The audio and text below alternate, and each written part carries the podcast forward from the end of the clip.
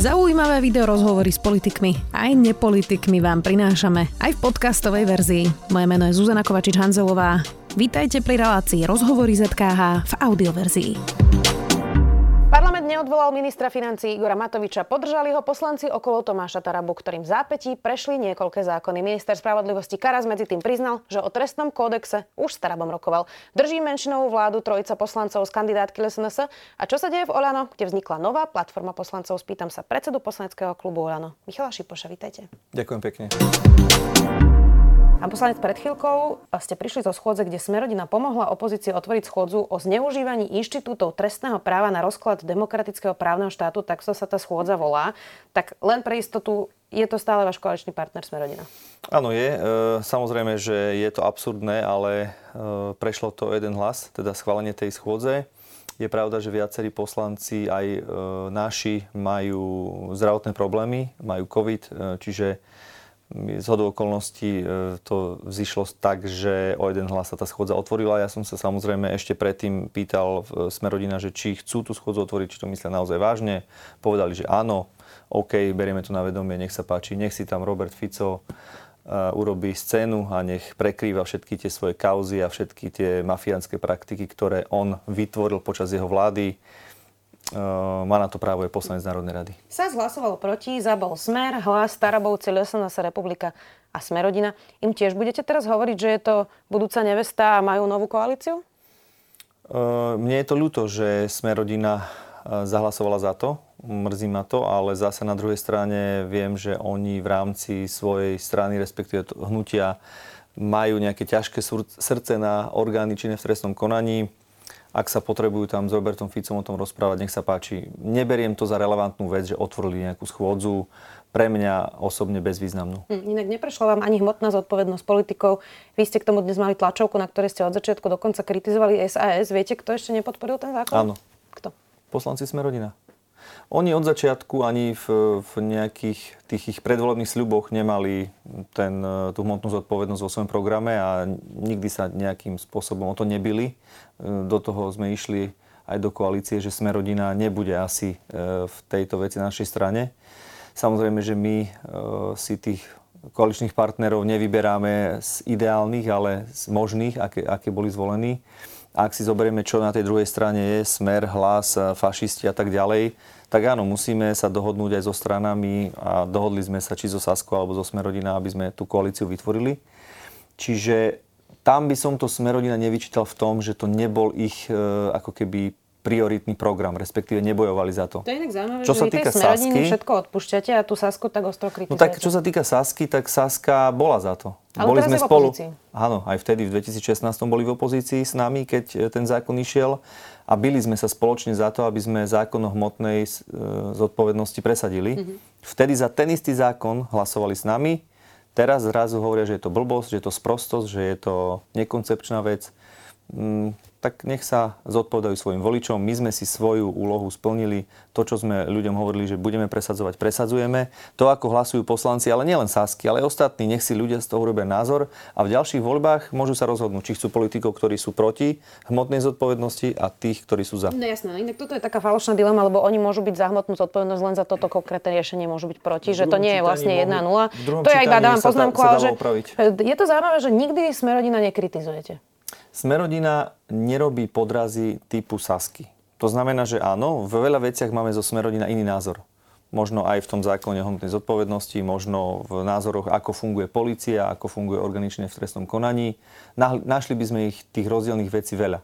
Ale Smerodina minimálne, keď sa dohodneme na koaličnej rade, že ideme takto, oni nám veľakrát povedia, že toto vetujú alebo s týmto nesúhlasia, budú hlasovať proti.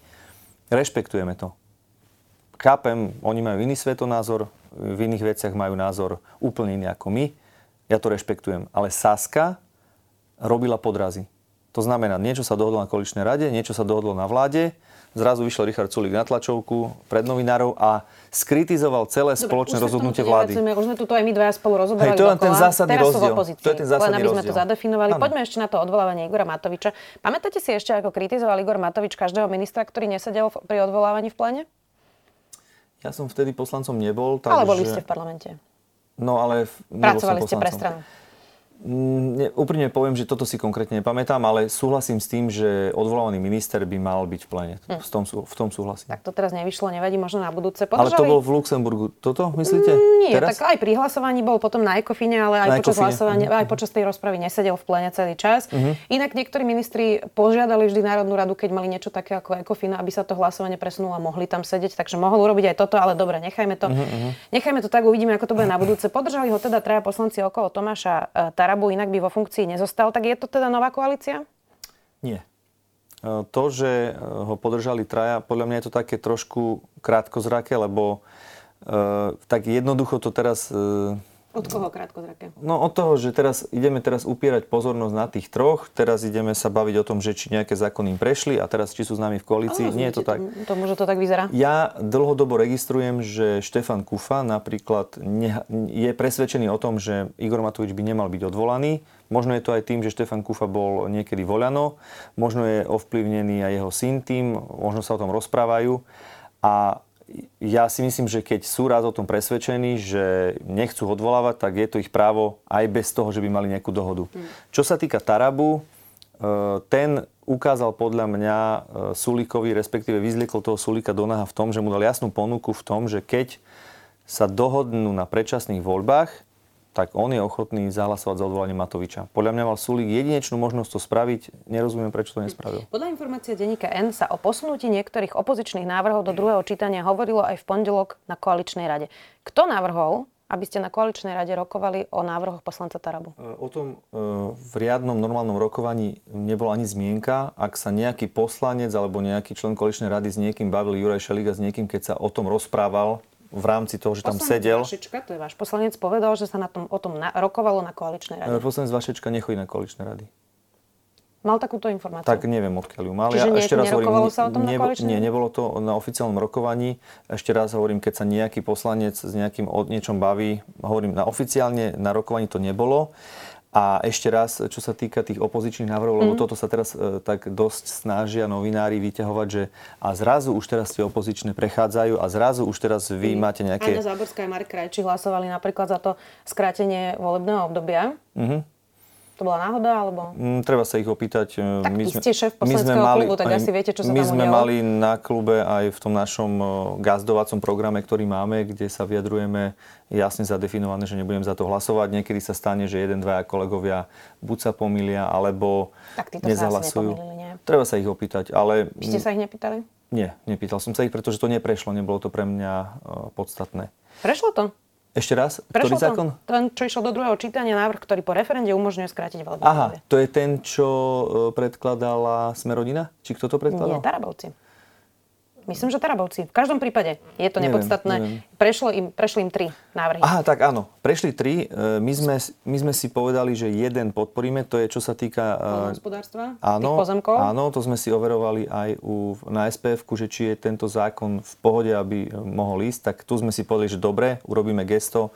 E, urobili sme to gesto aj pri návrhoch pána Habaníka, tuším, ktorý dával zákony ohľadom vysokoškolského vysokoškolskej reformy. Ale čo sa týka tých ďalších dvoch zákonov, tam myslím si, že zahlasovala Smerodina, naši poslanci ja nehlasovali. Toto a... normálne z článku. Tarabovcom najprv prešiel do druhého čítania návrh, ktorý po referende umožňuje skrátiť volebné obdobie. Zahlasovalo 77 zo 145 prítomných poslancov. Návrh podporili aj Anna Záborská a Marek Krajči, obaja Oleno. Aj takmer všetci poslanci Smerodina, okrem Jana Krošláka, hlasovali za ne aj poslanci Hlasu a Smeru. My sme mali jasné stanovisko, že tento zákon nebudeme podporovať. E, určite, ak treba, opýtam sa aj páni Záborskej a pán Krajčího, prečo tak urobili. Vy hovoríte teda, že žiadna dohoda nebola. Ja sa priznám, pán poslanec, že 13 rokov chodím do parlamentu mm-hmm. a mám pocit, že, alebo z mojich skúseností si dovolím tvrdiť, že takéto náhody veľmi neexistujú. Mm-hmm. Dobre, ja, ja som si na schvál vyťahol e, zákony, ktoré boli schváľované na tejto schôdzi, aby sme si povedali fakty. Z 27 vládnych zákonov, ktoré na tejto schôdzi, schôdzi prešli do druhého čítania, alebo boli celkovo schválené, z 27 15 prešlo vďaka hlasom SAS, mm-hmm. 7 prešlo takmer jednohlasne celým plénom, mm-hmm. dva dokonca bez hlasov Smerodina a vďaka SAS a iba tri prešli e, poslancom Kufa, Kufa, Taraba, čiže Uh, viem, že pri dvoch hlasovali Smerodina za. A čo teraz týmto chcete povedať? Tomu no, že že nie je to o tom, že by teraz sme hlasovali za všetky opozičné návrhy, za všetky. Ja viem, že Tarabovci ja dokonca mali nejakých veď, siedmi. Jasné, ale veď to, to, to, o čom sa debatuje teraz, je, že tá menšinová vláda ako keby nebude mať problémy v nejakých nesporných veciach, ale práve pri tých nejakých sporných bude problém napríklad rozpočet, a mohli by no, sme ďalej menovať aj. No ale ktoré boli sporné pri tých, je, pri tých je podstatné ako keby vedieť, že na koho dohodu sa spoliate. Že či teda budete naozaj rokovať zo SAS a hľadať teda nejaké prieniky, napríklad pri tom rozpočte, alebo či sa spolahnete na týchto troch poslancov okolo Tomáša Tarabu. Takže sa úplne legitimne pýtam, mm-hmm. že či toto je náznak spolupráce, pretože vy obvinujete SAS, keď spolupracuje napríklad s hlasom pri odvolávaní Igora Matoviča, že to je nová koalícia. Či toto je nová koalícia? No, a strane SAS napríklad prišiel zákon, o dôchodkovom, o, o dôchodkovom zákone, čo sa týka tretieho piliera, s Ficom, s Pelegrinim, s Republikou a s SNS o jeden hlas prešiel im tento zákon v parlamente. Čiže ale čiže, ja sa teraz pýtam dne... na Olano, nepýtam no, sa na, na Olano, na Olano vám hovorím, že my, čo sa týka rokovania za, o zákonov, o podpore zákonov rokujeme v prvom rade e, so Saskou, samozrejme s bývalými našimi kolegami, ktorí odišli z nášho klubu, pani Hatraková, pán Čepček, pán Mičovský a to je všetko. Hmm. Čo sa Ako týka nás. Nie, nie... Bol tu inak včera uh, Richard Sulik a on hovoril, že toto sú také dymové clony, uh, že vlastne ste mali jedno rokovanie, oni dali nejaké návrhy a potom sa z médií dozvedeli od Igora Matoviča, že Richard Sulik sa snaží byť premiérom a že to teda odmietate. Čiže ako vyzerajú tie rokovania? Skúste mi to načrtnúť. Pre mňa je na rokovanie partner predsednička poslaneckého klubu, to je pani Zemanová vždy pred hlasovaním sa stretneme, povieme si, aké máme počty, za aký zákon ideme hlasovať, e, koľko poslancov oni majú v pléne, aby nám niektoré zákony prechádzali. Naposledy aj teraz pri tej schôdzi mimoriadnej pri Ficovi sme sa stretli a počítali sme, koľko máme poslancov, ako budeme hlasovať. Tam sme sa jednoznačne zhodli so Saskou, že nebudeme hlasovať za otvorenie tejto schôdze. Čiže tie rokovania Dobre, ja, viete, tie rokovania ja robím ten... s pani Zemanou tak ako dva a pol roka počas toho, keď som predseda klubu takisto to robím, jak som to robil. Jasné, ale viete, že tam napríklad príde ten rozpočet uh-huh. a teraz si predstavujem, že ako by vyzerali štandardné rokovania, že si sadnete už teraz zo SAS, pýtate sa ich, za akých podmienok by ste nám podporili rozpočet a hľadáte kompromisy a riešenia. A nie tesne pred hlasovaním, ale už počas tvorenia toho rozpočtu. Toto, toto sa deje? Ja Zatiaľ o zákone rozpočte sa nebavíme. Predpokladám, že tieto rokovania začnú, ako náhle skončí táto schôdza. Mm. A áno, viem si predstaviť, že to bude aj na úrovni premiéra alebo e, koaličnej rady, že si ich pozveme, aby sme v prvom rade rokovali so stranou SAS. Inak Tomáš Taraba už rokoval aj s ministrom Karasom, tento potvrdil pre denník N. Malo to byť o nových trestných kodexoch a teda Taraba navrhuje, aby sa politici legalizujúci príjmy z trestnej činnosti mohli vyhnúť väzeniu. Nižšie tresty chce aj pri praní špinavých peňazí alebo pri sprenevere eurofondov a argument argumentuje zlým stavom slovenských väzníc. Tak dobre, touto logikou sme, by sme mohli pustiť všetkých väzňov asi, nielen tých politických. Uh-huh. Uh, ale viete si toto predstaviť? Ja e, som predseda poslanského klubu Hnutia Oľano, ktorý je protikorupčné a už 10 rokov bojujeme proti korupcii ja osobne si neviem predstaviť, že by sme nejakým spôsobom išli zvýhodňovať politikov v takýchto veciach trestnoprávnych. Osobne si to neviem predstaviť. Takže predpokladám, že celý náš poslanecký klub bude proti takémuto zákonu, ale priznám sa, že som tento zákon nevidel, neviem presne o čo ide. Poďme aj na to, čo sa to vlastne deje v Olano. Ako by ste teda vysvetlili, keď ste vaši voliči si prečítali niekoľko dní dozadu o vzniku občianskej a demokratickej platformy vo vašej strane a teda títo deviati poslanci neprišli na hlasovanie o Igorovi Matovičovi? Áno, my v našom klube, však to je asi každému jasné, máme mm, poslancov, ktorí sú konzervatívnejší, máme tam dokonca aj stranu, Kresťanskú úniu, máme tam poslancov, ktorí sú liberálnejší, a takisto máme veľa z nich, by som povedal, taká väčšina klubu je stredových. My sa už dlhšie rozprávame o tom na kluboch, že bolo by možno aj fajn, keby vznikla aj platforma, ktorá by sa možno profilovala viac liberálne, alebo mm, mohla by zastrešovať ľudí, ktorí viacej sa nejakým spôsobom cítia hodnotovo na tej jednej strane. Takže toto ja považujem za, za normálnu vec. Hovorím, už tie debaty prebiehajú už dlhšie. A myslím si, že je to správne, že u nás nikto nie je obmedzený v názore, nie je to o tom, ako sa snaží či už opozícia alebo niektoré médiá prezentovať, že sme nejaké ovce, alebo všetci sme poddaní jednému človeku, alebo Oľano je strana jedného muža. U nás hovorím, že tých poslancov nedržíme alebo nenutíme, nesnažíme sa im nahovoriť náš názor. A keď majú iný názor alebo chcú ho prejaviť, myslím si, že je to správne a a tak by to malo byť. Tak je strana 50 ľudí, o ktorých ani nevieme, kto sú členovia, ale to je... Tak len... o ktorej strane viete, ktorí sú členovia? Tak predsedníctvo poznáme, myslím, že skoro všetkých štandardných pozna... strán. Predsedníctvo poznáte naše? Hmm. Ešte sme neboli na vašom sneme, tak počkáme Neboli si, ste? Že... 17. novembra sme mali. Počkáme si, že či príde nejaká pozvanka, určite, ešte mi neprišla. Určite médiá pozývame a určite, keď bude aj tohto roku, tak uh, určite pozveme. Budem sa tešiť a určite sa prídem pozrieť. Nebolo by inak poprvý raz, čo by sa Olano rozpadal klub v parlamente. Vy ste teda tam síce vtedy neboli, ako ste hovorili, ale od Olano sa už odpojili mnohí poslanci, naposledy Veronika Remišová s nejakou skupinou ľudí, to bolo pred voľbami, založila potom s Andrejom Kiskom vlastnú stranu za ľudí, ale aj Viera Dubačová, Otožárna, ešte dávnejšie pani Ritomská, Mezenská, mohli by sme menovať ďalej a ďalej, takže toto nie je začiatok rozpadu, tak ako každé voľbné obdobie? Áno, my sme hnutie, ktoré prináša do politiky veľa nových tvári, to treba si priznať. Myslím si, že veľa z nich sú šikovní, úspešní politici. Na druhej strane treba zase povedať, že sú aj politici, ktorí sa vrátili k nám do hnutia, napríklad Richard Vašečka. Čiže um, áno, sme hnutie, ktoré prináša novú krv do politiky. Ja hovorím, že aj Igor Matovič, aj veľa tých našich poslancov Či to nie je začiatok rozpadu, je moja otázka. Tak ako každé voľbné obdobie vám nejaká skupina ľudí odišla? My sme 10 rokov na tom politickom trhu. Samozrejme, že zažili sme veľa kríz. Áno, zažili sme aj odchody. Myslím si, že každá strana toto zažíva. Keď si zoberiete napríklad stranu SAS, videl som minulo nejakú fotku z 2010. Keď som si pozeral tie tvare, tak tam v podstate už nikto nie je, len Richard Sulík. Takže áno, no, deje sa to v tých stranách. Deje sa to v tých stranách. pri tej Saske, aby som sa chcela rozprávať o Oľano. No tak hovorím, že deje sa to v tých stranách a Jasné. nemyslím ja si, že to... Sa teraz pýtala na to, či sa to teraz nedieje znova vám, ale nemyslím rozumiem, si, že mi teraz nepoviete, ne... že sa vám rozpada hej, strana. Hej. Nemyslím Inak, si, že to je nejaký rozpad. Pri tom odvolávaní boli viaceré momenty, na ktoré sa vás chcem spýtať. Ten prvý je, keď Igor Matovič opäť v plene útočil na prezidentku Zuzanu Čaputovú, voči čomu sa vtedy ohradil Juraj Šeliga, prebehla tam aj nejaká výmena. Eh, a Matovič mu teda odkázal, že veď nech zahlasuje za jeho odvolanie. Šeliga vtedy z plena odišiel a vy ste boli v tom zábere, ja som to mm-hmm. pozerala online a celý čas ste tlieskali. Nie celý čas. Tlieskali Chvíľku. Ste. Hm? Chvíľku.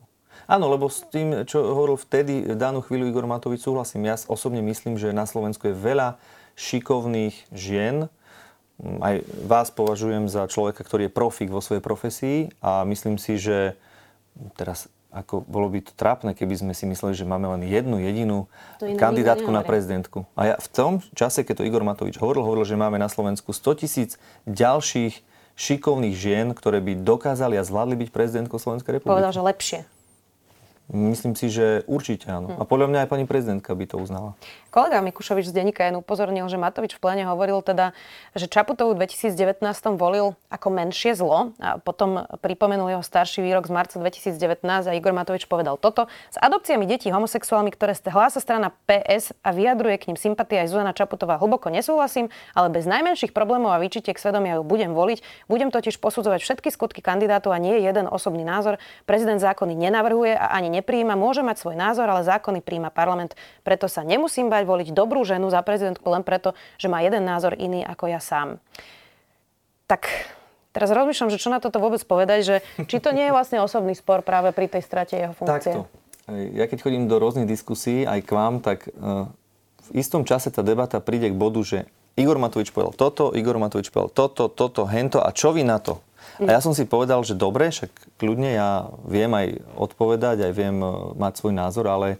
Inak dosť dlho už diskutujeme a toto je prvýkrát, čo padlo Igor Pozrite Matovič. sa, kľudne, ak chcete vedieť jeho názor alebo sa ho pýtať Nechce na to... Nechce ako... predstavte si, pán Šipoš. Tak ja e, poprosím, že by prišiel. Skúste ho poprosiť, ja budem veľmi rada, snažíme sa o to už mesiace, zatiaľ to dobre, nevyšlo. Dobre, poďme dobre. aj na iné výroky, ja nie Igora Matoviča. No, poďme. E, napríklad poslanec Olano Peter Kremský rozprával v teatri, že ako treba v médiách oddelovať spravodajstvo od publicistiky. E, on bol svojho času naraz novinár, aj hovorca Aliancie za rodinu. Tak celkovo inak tie výroky k novinárom 4 roky po vražde už kritizujú aj reportéri bez hraníc, aj medzinárodné e, novinárske organizácie. Vy sa ako stotožňujete s týmito výrokmi o novinároch aj Igora Matoviča, aj Petra Kremského, aj ďalších? Ja vám poviem úprimne, čo sa týka novinárov, beriem ich ako za jeden z povolaní, ktoré fungujú na, na Slovensku, v Európe, na svete.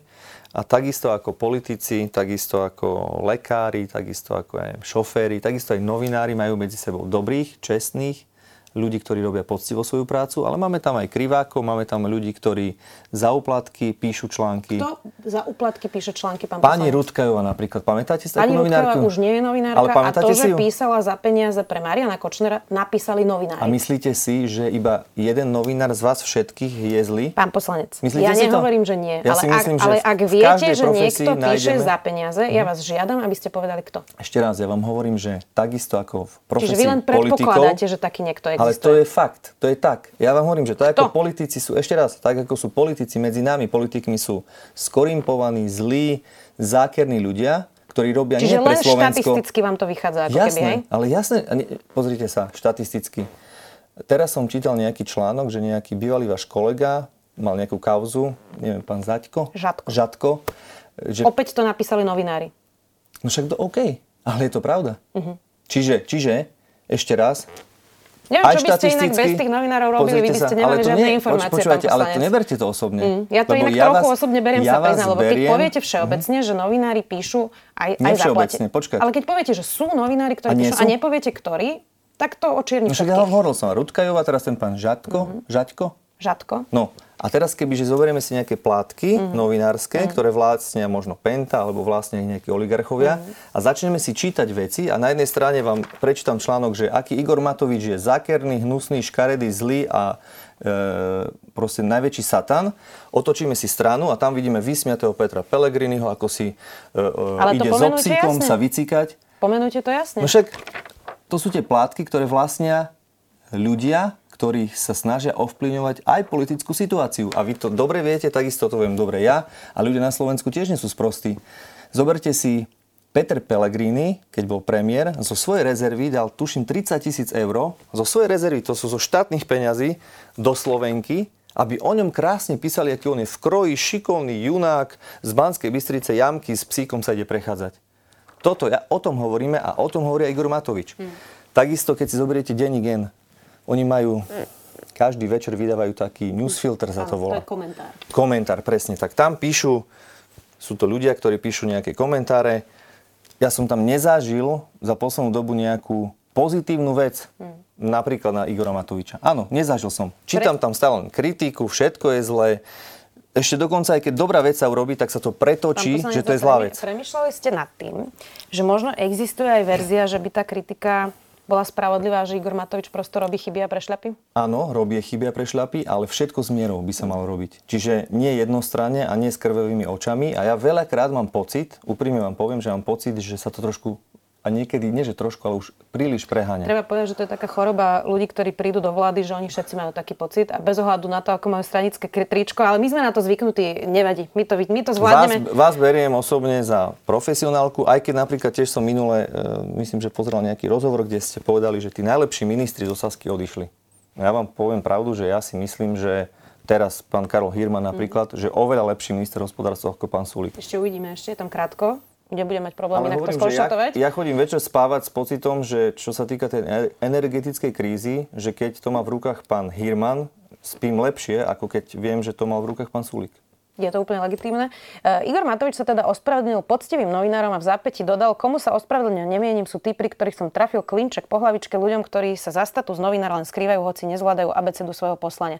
Tak kto príde za ten okrúhly stôl? Kto sú títo novinári? Musíte sa opýtať Igora Matoviča. Je to jeho status. Tak, Zavolajte si ho Ja ho, ja ho poprosím, aby prišiel k Dobre, vám. budeme sa veľmi tešiť. Podľa, eh, podľa posledného prieskumu Fokusu pre televíziu Marky za 60% občanov Slovenska si želá predčasné voľby, za dovládnutie je len 17% ľudí, tak ono to vyzerá, že táto vláda, aspoň podľa tohto prieskumu, reprezentuje naozaj menšinu. Takže akú máte ešte legitimitu na to, aby ste dovládli?